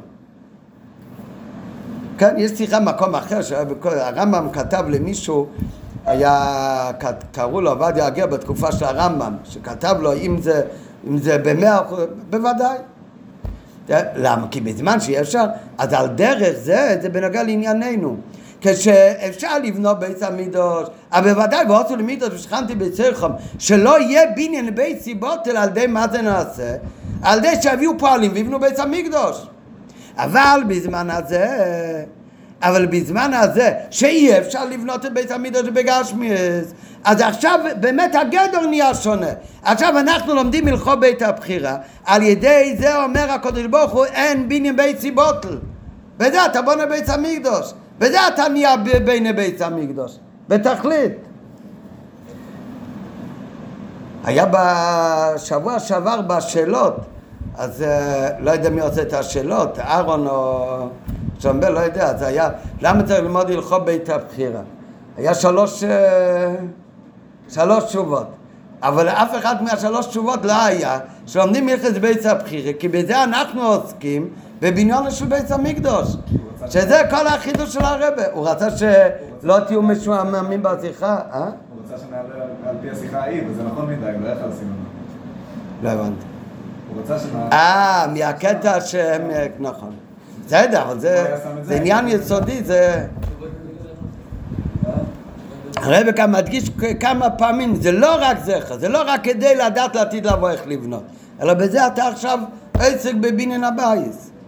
זה הדרך שלנו לעסוק בבניין הבית. זה דוגמה אחת, אבל זה דוגמה שנייה לעניין גרס. יש עוד עניין שיש הבדל בזמן שאי אפשר לעשות. אז זה לא רק אי אפשר ונעשה כאילו, אלא כשאי אפשר אז באמת המצווה נהיה אחרת. כמו בגרוס, אי אפשר היום להביא קורבנס, אז הדרך של גרוס הפך להיות אחרת, הפך להיות במילה וטבילה. אבל זהו מאה אחוז יהודי כמו זה שהיה מביא קורבנות, אין שום הבדל. על דרך זה מביא עוד דוגמה. בזמן בית המדרש בן אדם מחילל שבת בשויגג. הוא קם בשבת בבוקר, שכח ששבת, או שכח שאסור לעשות קשר אה, אומן כפול, לפי דרך אחת זה ממש דאורייתא, ועשה כזה קשר. נו, הוא עבר איסור, הוא איסור תורה. איסור חילול שבת זה איסור קורס, רק לא במזיד אלא בשוגג. בזמן בית המקדוש מה הוא צריך לעשות? אה? מביא קורבן חטוס. אם הוא לא מביא קורבן חטוס, הוא לא מביא קורבן חטאת, גם אם הוא יעשה תשובה, וגם אם יגיד על חטא, וגם אם יעבור יום כיפור, עדיין אין לו כפרה שלמה. כי השלמות התשובה תלוי בזה שיעשה כל מה שהתורה אומרת לו. נכון, זה קרה לך בשויגג, לכן לא נותנים לך עונש חס וחלילה, זה לא קורס, לא מלכוס חס וחלילה, לא, לא מיסה. כן? למדנו אתמול במחלוקת, אם יש החילשה אז גם מלכוס, אבל בפשטות רק, אין על זה לא מיטה ולא כרת, כי זה הכל שוגג, הרי לא עשה במזיד. לא, אבל גם השוגג צריך כפרה, מה כפרה? אז הוא צריך להביא כל מחטוס. לא, וזה שוגג של עבירה חמורה, של כרת. אז הוא צריך לעשות תשובה, צריך במצוות לא תעשה תשובה תולה וינקיפר מכפר. אולי זה רק באמת לא בשגת, לא יודע. לא, אבל הוא עשה תשובה. עבר יום כיפר, אבל הוא לא רוצה להגיע לירושלים להביא מיני חטוס. הוא מתבייש. ישאלו אותו, מה אתה עושה כאן עם בהמה? מה הוא יגיד? נכשלתי בחילול שבת? באמת בשגג, אבל איך מתאים לך? לא, הוא לא הביא קורבן, אז יש לו כפרה שלמה. לא. שלמות הכפרה היא תלויה בקורבן, בקורבן חטאת. וגם התשובה שלו, התשובה שלמה היא רק אם הוא עושה את הכל מה שהוא צריך לעשות, אפילו על השטר ולהביא קורבן. נו, מה קורה בזמן הזה? היום יהודי הוא נכשל בטעות, הלך לבית רפואה ולא שם לב, הוא עבר בדלת חשמלית נפתח. כן, זה לא דוגמה כי זה בפשוט לא, לא איסור דאורייתא. כן, נגיד הוא, הוא הדליק אש, הוא הגדיל את האש, בטעות, בשויגל. מה הוא יעשה בזמן הזה? אין כל מנחתות. אז מה, לאילום ועד יישאר עליו ה... לא, עכשיו אין כל מנחתות, מכיוון שעכשיו אין כל מנחתות, אז עכשיו יש תשובה ויש שם כיפר ומכפר. לא רק על השגג, אפילו על המזיד. אתה תעשה כל מה שאתה יכול. ברגע שאי אפשר, באמת ישתנה. ישתנה הדרך של התשובה ודרך של הכפורת. היום על ידי מי שעבר עבירה בשויגים, שאין קורבנות, אם הוא עושה תשובה שלמה, הוא עשה את כל התלוי בו, אז הקודש ברוך הוא מכפר לו. שאלה, לא, נראה, נראה. טוב, אם כבר שאלת אז אה, נגיע לזה. כאין דוגמה לעניין הנעל, בהלכה בפל מוצינו גם במצוות תשובה ובמצוות גירות. שלמות התשובה והכפרה על חטא בשגג זה על ידי וידוי דברים וקורבן. אף על פי כן, אנחנו רואים שבזמן הגלות, שאי אפשר להקיף קורבן, נעשה שלמות הכפרה על ידי תשובה וידוי דבורים בלבד, ובזה מתקיימת בשלמות מצוות התשובה. ואם מתקיים בזה בשלמות מצוות התשובה, אז יש לזה גם כפרה בשלמות. או כידוע נפקא מינא להלכה בנוגע לדין על תושת ראש של יצאת חומוס. למה נפקא מינא? מה, מה אתה יודע? אולי נגיד פשוט, אתה יודע למה אנחנו לא מביאים קורבן על שייגג היום? כן בית המקדוש, כי אפשר, אבל אולי באמת היינו צריכים. אולי באמת התשובה היא לא שלמה אצלנו. אולי באמת אין אה, כפה שלמה. אז הוא אומר, זה נפקא מינא להלכה. בנוגע לדין של אלתושת ראש של להיות אייס חומוס, זה...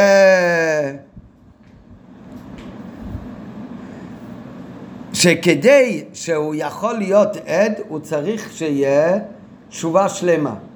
אז אם התשובה שלמה זה רק עם קורבן, אז כל זמן שלא יביא קורבן, הוא עדיין פסול לעדות. אלא מה, בוודאי שזה לא ככה היום. למה? מכיוון שבעצם דבר שהיום מה שהוא יכול לעשות זה תשובה ווידוי, לא מיים כיפה, תשובה ווידוי. אז ברגע שהוא עושה את ה... מקסימום שהוא יכול לעשות היום, אז היום זה הגדע השלם של תשובה. רק מה, על זה אומר ליאם שיש על זה שאלה גדולה מסיפור באחד מגדולי התנאים, רבי שמואל, שהמשנה אומרת שבשבת אסור לקרוא לאור הנר. למה אסור לקרוא לאור הנר? בגלל חשש ששמא יתה, שפעם לא היה חשמל. זה היה נרות, הדליקו מלא נרות שבת שיהיה אור.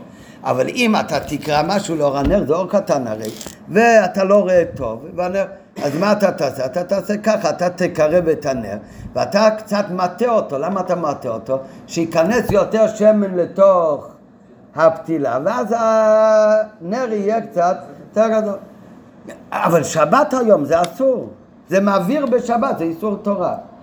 כן, אבל לכן כתוב שלא יקרא לו רנה, למה? כי שהוא לומד וכל כך מת... בתוך הלימוד, אז זה, באינספטי, פעם הרי לא היה חשמל, אז זה היה רגילות, שכל פעם שלא רואה טוב הוא עושה ככה. אז כך גם בשבת, בטעות הוא יבוא להטות את הנר, ולכן לא יקרא לו רנה. רבי שמואל אומר מותר, אין לי חשש שיתר. היה פעם אחת הוא ישב בשבת ולמד, ואיתה את הנר. מה הוא עשה? כתב בצאת שבת. הוא כתב בפנקסו, אחרי שבת כמובן, שיבנה בית המקדש, הוא יביא חטאת שמנה. יביא בהמה שמנה לכל מנחתוס. זה סותר מה שכתוב כאן. מה משמע שהוא חייב חטוס. וזה לא יכול להיות בחומרה. למה זה לא יכול להיות בחומרה?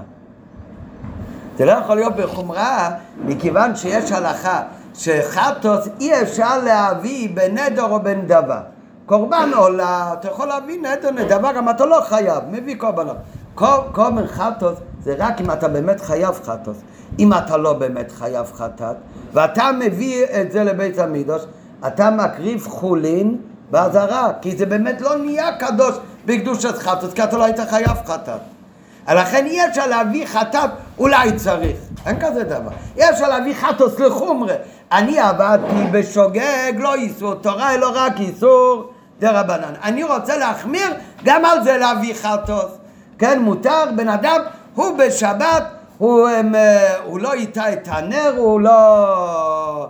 הם, אה, הוא לא זה, אלא הוא, הוא סך הכל, אה? לא, אפילו, כן, מה?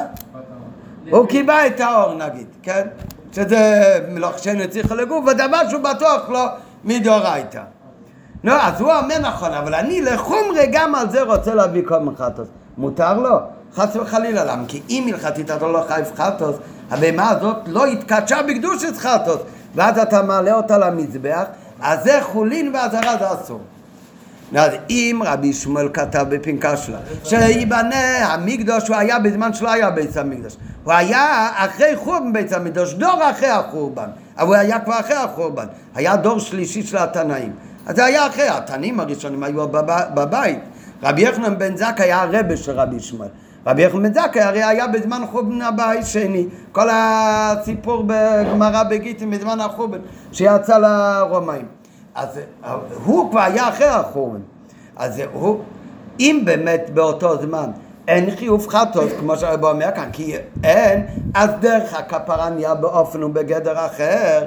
נו, אז אם ככה, הוא לא יכול לחומרי להביא... אה, אז אם הוא כתב בפנקסו, הסימן שחייבים חטוס גם על אה, שגג בזמן הגלות שאין בית המקדש. ואז יוצא שבזמן הזה כל אחד, אם הוא נכשל במשהו בשגג, לא יכול באמת להיות לו תשובה שלמה, כי תמיד חסר משהו, מה חסר לו? הקורבן. מתי יביא את הקורבן? כשמשיח יבוא. ואז יהיה לו שלמוס התשובה ושלמוס הכפורה. זה היה בעשרת ימי תשובה, הרב תמיד דיבר ולמד הרבה על הלכות תשובה או בגלל התשובה בתניא ברמב"ם והיה שנה בתשמ"א והרבה דיבר הרבה על העניין הזה.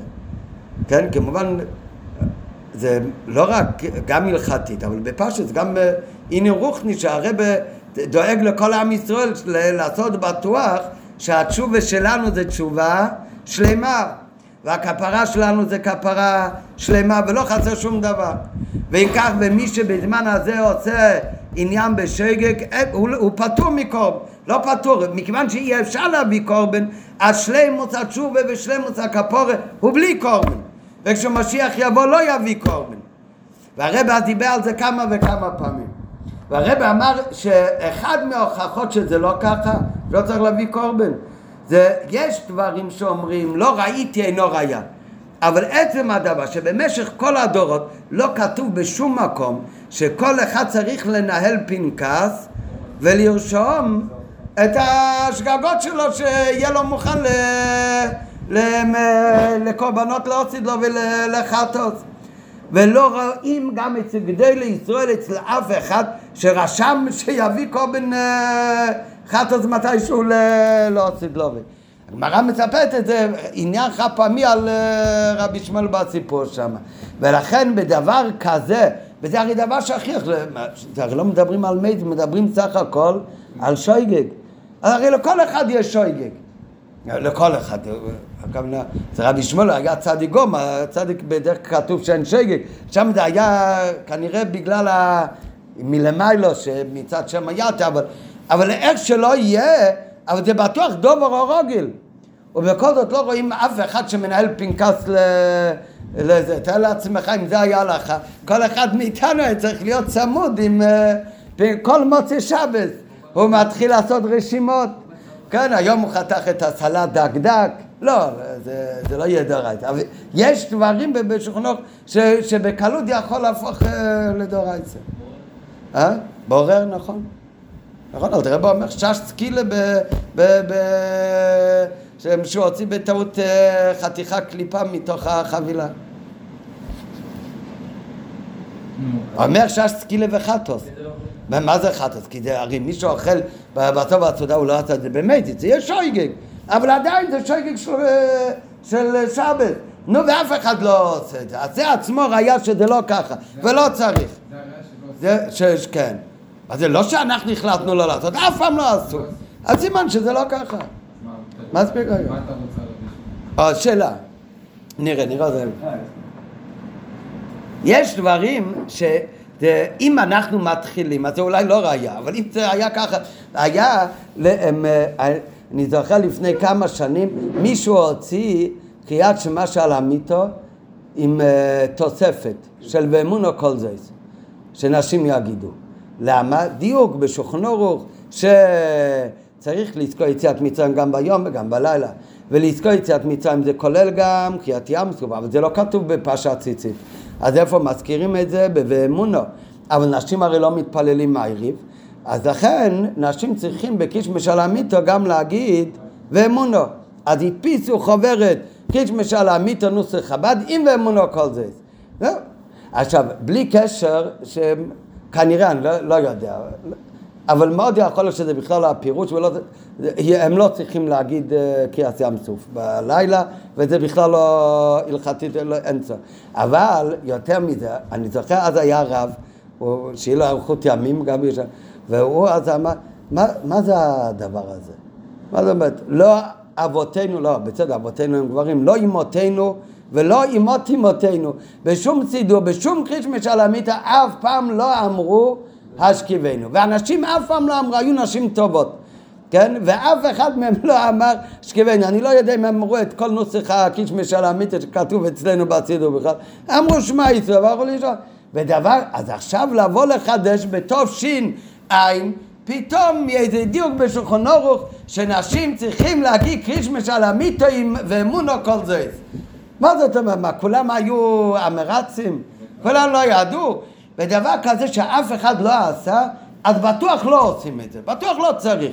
אפילו אם אתה צודק שראית את זה אורוך, אז במקרה כזה אתה צריך לחפש למה באמת לא עושים את זה? למה באמת לא צריך? אבל במאה אחוז שלא צריך. כן? לא יכול להיות שכולם עושים במשך כל הדרך וכולם טעו, אף על פי שהיה להם אותו שולחן אורוך, ואתה הגעת ברוך הבא, השאירו לך מקום מן השמיים לגלות שכל נשים באלף שנים האחרונות לא קיימו מצווה יציאת זכירת יציאת מצרים בלילות. זה לא, לא, לא יכול להיות כזה דבר. זה לא עובד ככה. כן, לא ממציאים דברים חדשים.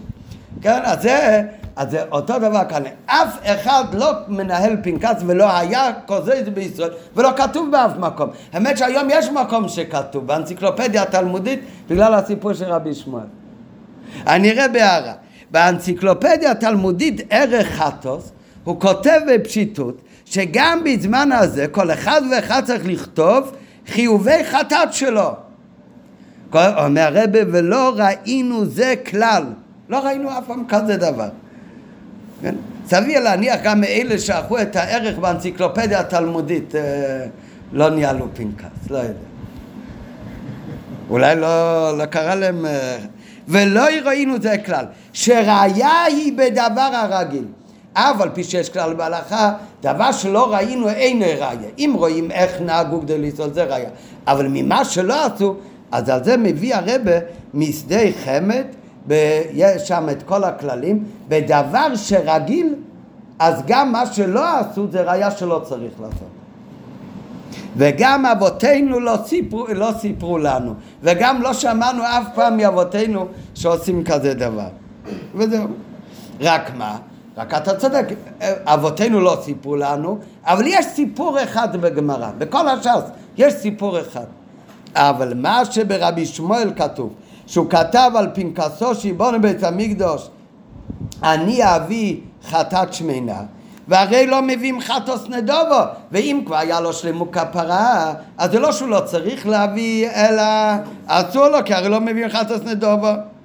אז זה דבר ראשון, גם הסיפור הזה בגמרא, נו, זה לא אומר שחייבים לעשות ככה, זה רק שאלה על הסיפור, כי בכל אופן צורך עיון ודלא ישתעמית שום תנא לכתוב כן.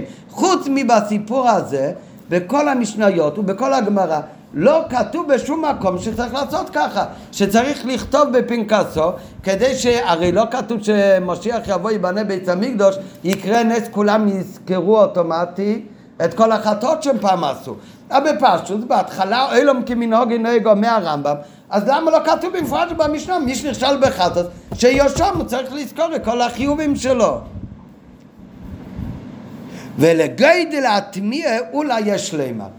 אומר הרב אולי יש לימר, התקופה של רבי שמואל היה בזמן רבי ישוע בן חנניו. רבי ישוע בן חנניו זה היה הרבה שלו. רבי יחמן בן זק היה הרבה של רבי ישוע בן חנניו, ככה אני חושב, אולי אני טועה. אבל הוא היה בזמן של רבי ישוע בן חנניו. ואז ניתנה רשות לבנות את בית המקדוש. זאת אומרת, בדיוק בתקופה שרבי שמואל לא היה בית המקדוש, אבל היה אז תקופה קצרה שהגויים נתנו רשות לבנות בית המקדוש, בסוף זה לא יצא. אבל מכיוון שאז היה רשות לבנות בית המקדוש, אז היה אפשרות אז לקורבן חטוס. ולכן הוא כתב בפנקסו. אבל עכשיו שאין בית המקדוש ואין אפשרות לקורבן חטוס, אז מפתור. אז הוא, אז ניתנה רשות לבנות בית המקדוש. ובזמן ההוא קודם שביטלו את הרישיון, באותו תקופה קצרה, שהיה רישיון לבנות בית המקדוש, אז קרא לרבי שמואל שהיטה ואז הוא כתב על פנקסו. וראה בכל הנ"ל בציחא זבוב תשרי תשמ"א שהרבי דיבר באריכות שבזמן הזה של קורבנות יהודי עושה תשובה בכל הלב ועושה וידוי וכל הדברים כמו שכתוב אז זה תשוב, תשובה שלמה וכפרה שלמה ולא חסר לו שום דבר. כמו בגירוס, והשייך יצא לנידן דידן, הדוגמה היותר קרובה לענייננו זה עניין הגירות, שאף שלצורך הכניסה לברית וה... והגירות צריך מילה טבילה והצעה קורבן. מכל מקום, בזמן הזה שאין שם קורבן, צריך מילה בטבילה, ובזה נעשה את הגירות בשלימוס. רק מה? כאן באמת כן כתוב שיבונה בית המקדוש אז הוא יביא קורבן. אבל זה עניין אחר, הוא יביא אז קורבן, כי באמת מצד הגרוס יש לו חיוב קורבן, אבל החיוב קורבן לא מעכב את היותו יהודי בתכלית. וזה לא גורל כלל מגמר ושלמות הגרוס בזמן הזה. כן? רק זה, בפרט הזה זה באמת שונה, שבנוגע לחיובי חטוס, הרמב"ם לא כותב בשום מקום שיביאו את החטוס כשיבונו בית המידוש בזמן הזה. לעומת זאת בגירוס, באמת הוא כותב שבזמן הזה הוא נעשה גר גמור במילה וטבילה, יבונו בית המידוש שיביא קורבן. זה כאילו חיוב שהוא יביא קורבן בתור גר, אבל הוא כבר יתגייר, הוא כבר יהודי גמור. ואז הוא יביא קורבן. כשנבנה בית המקדש צריך להביא עולם. מה? לא יודע. אם אתה אומר, כנראה, אבל לא יודע. למה? כולם אולי ירצו להביא, יבנה בית המקדש, לא כולם ירצו להביא קורבנות, אבל יש חיוב, מה, לא יודע, למה? שאלה שלי ואם זה מדובר. טוב, אז על דרך זה, כמו בעניינים האלה, אז אה, הם, אה, כמו בדברים האלה, אז אנחנו רואים שכשאין בית המקדוש, אז שלימוס הגרוס הוא באופן אחר, כאילו גם בלי הקורבן, וכשאין בית המקדוש, שלימוס הכפרה הוא באופן אחר. אותו דבר, מצווה לבנות בית המקדוש ולהיות עוסק בבניינו, אז זה תלוי בזמן שאפשר לבנות בגשמיות, וזה הוא מקיים בניינו של בית. בזמן הזה שאי אפשר לבנות בגשמיות, כן? לא כמו כאלה שחושבים שאי אפשר עכשיו לבנות בגשמיות, לא? יש כאלה שחושבים שכן. טוב, אבל זה בטוח, אה, אה, גם אה, לא רק לפי הזו שמשמיים נראה עוד רגע, יראה בית המקדוש, גם לפי הרמב"ם שבונים, אומר הרמב"ם מפורש שבית המקדש השלישי יבנו רק בימי כשמשיח יבוא. לא, עכשיו לא בונים. אז אם אי אפשר לבנות בגשמיות, באותו תקופה מהקודש ברוך הוא לא רוצה שיהיה בניין בביתו בטל. ועל זה הוא אמר ליחזקאל, על ידי שעוסקים בצורת הבית, על ידי זה אין בניין ביתי בטל. על ידי זה זה לא בתחייה הבניין. עוסקים כל הזמן בבניין. עכשיו הדרך לעסוק בבניין הבית זה על ידי לימוד הלכות בית הבחירה.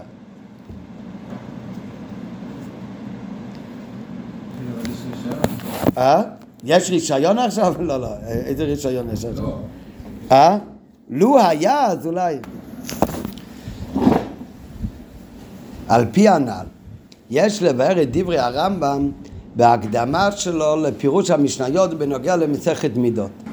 הרמב"ם כותב על מסכת מידות, שם כתוב המידות של כל הדברים בבית המקדוש.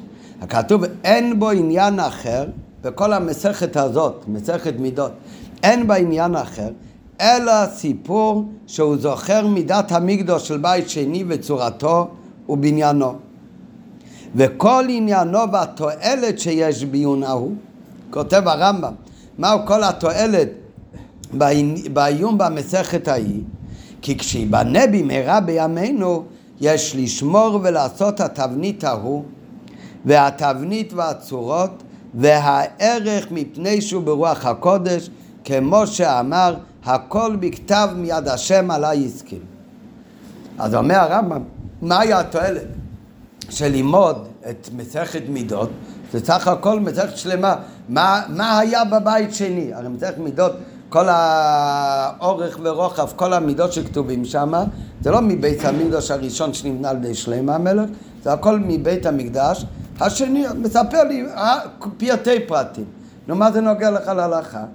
אומר הרמב"ם, מה התועלת של זה? התועלת זה כדי שנדע, כשיבוא משיח, ייבנה בית המקדש, נדע איך לבנות. כי גם אז אנחנו צריכים לבנות באותו אופן. למה נצטרך לבנות באותו אופן? כי הרי הם בנו את זה לפי מה שכתוב בנביאים, לפי מה... יחזקאל ושל שלמה המלך, חלק ככה, חלק ככה. וזה הכל מאת השם. אז לכן אנחנו צריכים לדעת איך היה אז, כדי נדע לעשות מאת השם בבניין השלישי. זה מה כותב הרמב"ם בהקדמה למידות. על זה אומר תוספות יום טוב. שלכאורה זה לא לגמרי מובן. הרי הרמב"ם לבד אומר שבעניין בית המקדש השלישי הוא לא יהיה לגמרי כמו בית שני, חלקית. בעניין הבית שלישי יהיה כמו ביחזקאל. בבית שני יש דברים שעשו ככה, יש דברים שלא עשו לגמרי ככה. ולכן אם ככה, אומר תציון, מה זה אומר הרמב"ם? שהתועלת של מסכת מידות, שאתה צריך לדעת את כל הפרטים האלה בשביל לדעת איך לבנות את בית המקדש השלישי. אומר תציונתם, שלכאורה הרי בניין בי, בית המקדש לעתיד הוא לא דומה לבניין בית שני, כמו שהרמב"ם בעצמו כותב בהלכת בית הבחירה, שבניין האוסיד ליבונס, אף על פי שהוא כתוב ביחזקאל, אינו מפורש שמבואר. ואנשי כנסת הגדולה ואנשי בית שני, כשבנו בימי עזרא, הם בנו כבניין שלמה, חלק מהדברים הם עשו כמו בית המקדש הראשון, ומעין הדברים המפורשים ביחזקאל. וחלק הם עשו כמו הדברים המפורשים ביחזקאל. לעומת זאת בית שלישי יהיה? לגמרי כמו נבואת יחזקאל. אז אם ככה הרמב"ם בעצמו אומר שבית שני לא לגמרי כמו בית שלישי. היה לו הרבה דברים שעשו אותו דומה לבית ראשון, חלק כמו בית ראשון, חלק כמו בית שישי. אז אם ככה, מה אומר הרמב"ם? שהתועלת של מסכת מידות זה לדעת איך לבנות לעתיד לבוא בבית המקדוש, כי הכל הוא מאת השם. הרי הרמב"ם בעצמו אומר שבית שישי הוא לא לגמרי כמו בית שני. ואם כן, סוף סוף, מהי התועלת שבדיעת מידות בית שני? וכל זאת נצטרך לחכות לעתיד לבוא שיגלו לנו את הדברים הסתומים ביחזקאל, ונדע איך לבנות. אז מה התועלת בלבנות בית שני?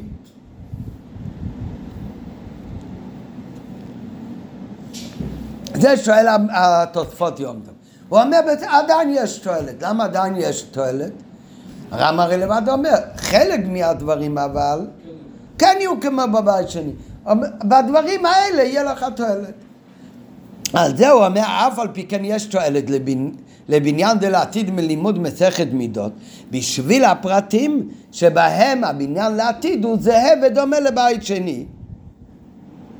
ואין הוכנה לבית שני לבית ראשון. ואין הוכנה שיהיו בבניין דלעתיד שינויים מבניין בית שני. כי לעתיד לבוא הקדוש ברוך הוא יגלה עינינו להבין הסתום בדברי יחזקאל ואז נבנה אותו. מכל מקום צריך לסיפור בניין השני כי רוב עיקרי הבניין מיוסדים בתבנית השם אשר השכיל לדוד ולא ימות. מכיוון שחלק גדול או חלק עיקרי מהבניין הוא בדיוק כמו שהיה כבר בבית ראשון ובבית שני ולכן יש תועלת במסכת מידות כי זה גם נדע שיהיה לעתיד לבוא. אמנם יש דברים שהם דברים סתומים, אותם יגלו לנו לעתיד לבוא לדעת איך לשנות בבית שלישי. זה מה שעונה התוספות יום טוב. נו, מה כאן השאלה? השאלה, מה התועלת של לימוד מסכת מידס? הרי זה לא יהיה אותו דבר. ומה הוא עונה? נכון, הוא לא יהיה אותו דבר, כי לעתיד לבוא גם יגלו לנו את הדברים שלא הבינו מיחזקאל, אבל עדיין הוא אומר, הרבה דברים הרי, או עיקרי הדברים זה כמו בית ראשון ובית שני, הכל מאת השם השכיל לדוד ושלמה, וזה יביא לנו תועלת. נו, זאת אומרת, חלק מהדברים זה יעזור, אבל עדיין נשאלת השאלה, זה נקרא תועלת? הרי בכל מקרה איך יהיה בית שלישי? בכל מקרה יצטרכו לגילוי לעתיד לבוא. נו, אז מה זה משנה שיש פרטים שאני כבר ידע ממידס? אם הייתי יודע שכל מה שכתוב במידס זה מה שאני אעשה, לא צריך עוד משהו, אז זה התועלת. אבל כשאתה לומד את זה ואתה יודע, זה לא יעזור לך לעתיד לבוא. כי אתה הרי לא יודע איזה פרט אנחנו נעשה, כמו שכתוב כאן, מה שיגלו לנו.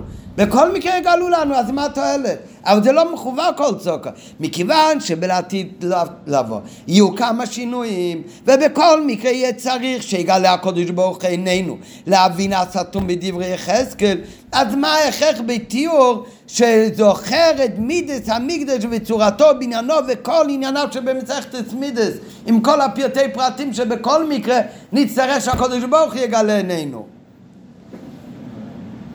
אבל לפי ההסבר של הרבה זה באמת מובן. לומדים מסכת מידות זה לא רק בשביל לדעת מה לעשות לעתיד לבוא ולא רק בשביל זכר מה שהיה פעם, אלא אתה לומד את זה עכשיו וזה יכול, אפשר לתווך את זה עם הפרשת הציונטים. חלק גדול מהדברים שיהיו לעתיד לבוא, הוא אומר, יהיו בדיוק באותו אופן כמו במידס. נו, כשאתה לומד את זה, אז עכשיו אתה אותם דברים אתה בונה עכשיו. כי בלימוד הצורה של הבית אתה עוסק בבניון של הבית. כיוון שהמיצית עצוב עשו למקדוש היא תמידית, אז יש לומר שקיימת תמיד המצווה לעסוק בבניין המקדוש. היינו שתוכן המצווה זה לא רק עצם הלימוד והידיעה בתרס הבית, אלא גם לעשות כל התלוי בישראל, שיהיה הכל מוכן וראוי לבנות תקף.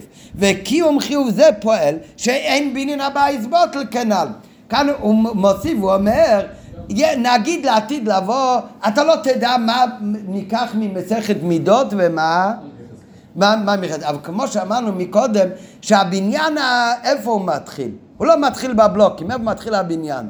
בת, בתוכניות. אתה, יש מצוות למיזו שכנתי ביצר חום. כמה שאתה יכול לבנות עכשיו אתה צריך לעשות. תוכניות יש לך? כן. נכון אתה תצטרך שיגלה הקודש ברוך עינינו כי יש דברים שיהיו שונים אבל יש דברים שיהיו זהים באותם דברים אתה תלמד את זה עכשיו במסכת צמידס אז זה עכשיו התוכניות של בית שלישי, וזה אתה מקיים שלא יהיה בניין בית שלישי בטל. ומה שלעתיד לבוא יהיה בפועל.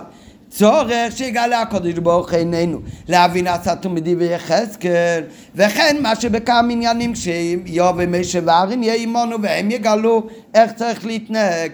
זה לא גירעון במצוות העסק בלימוד שהוא בגדר בניין בית המקדוש אלא שלעתיד לבוא יהיה עילוי נוסף אפילו אותם דברים שלבד לא ידעת ולא הבנת, לעתיד לבוא גם את הדברים האלה יגלו לך. על בינתיים מה שאתה יודע, עם זה אתה צריך להתעסק. כי זה הבניון של בנים בית המקדוש שמקיימים עכשיו.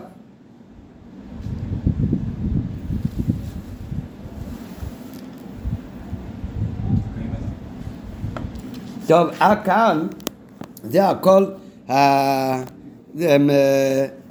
זה הכל הביאור נפלא, על זה הכל על מדרש שכתוב שיחזקאל אמר לקדוש ברוך הוא שמה נגיד עכשיו לבני ישראל לצורת הבית הם בכלל יושבים בגולה בוא נחכה שהם יהיו בארץ ישראל.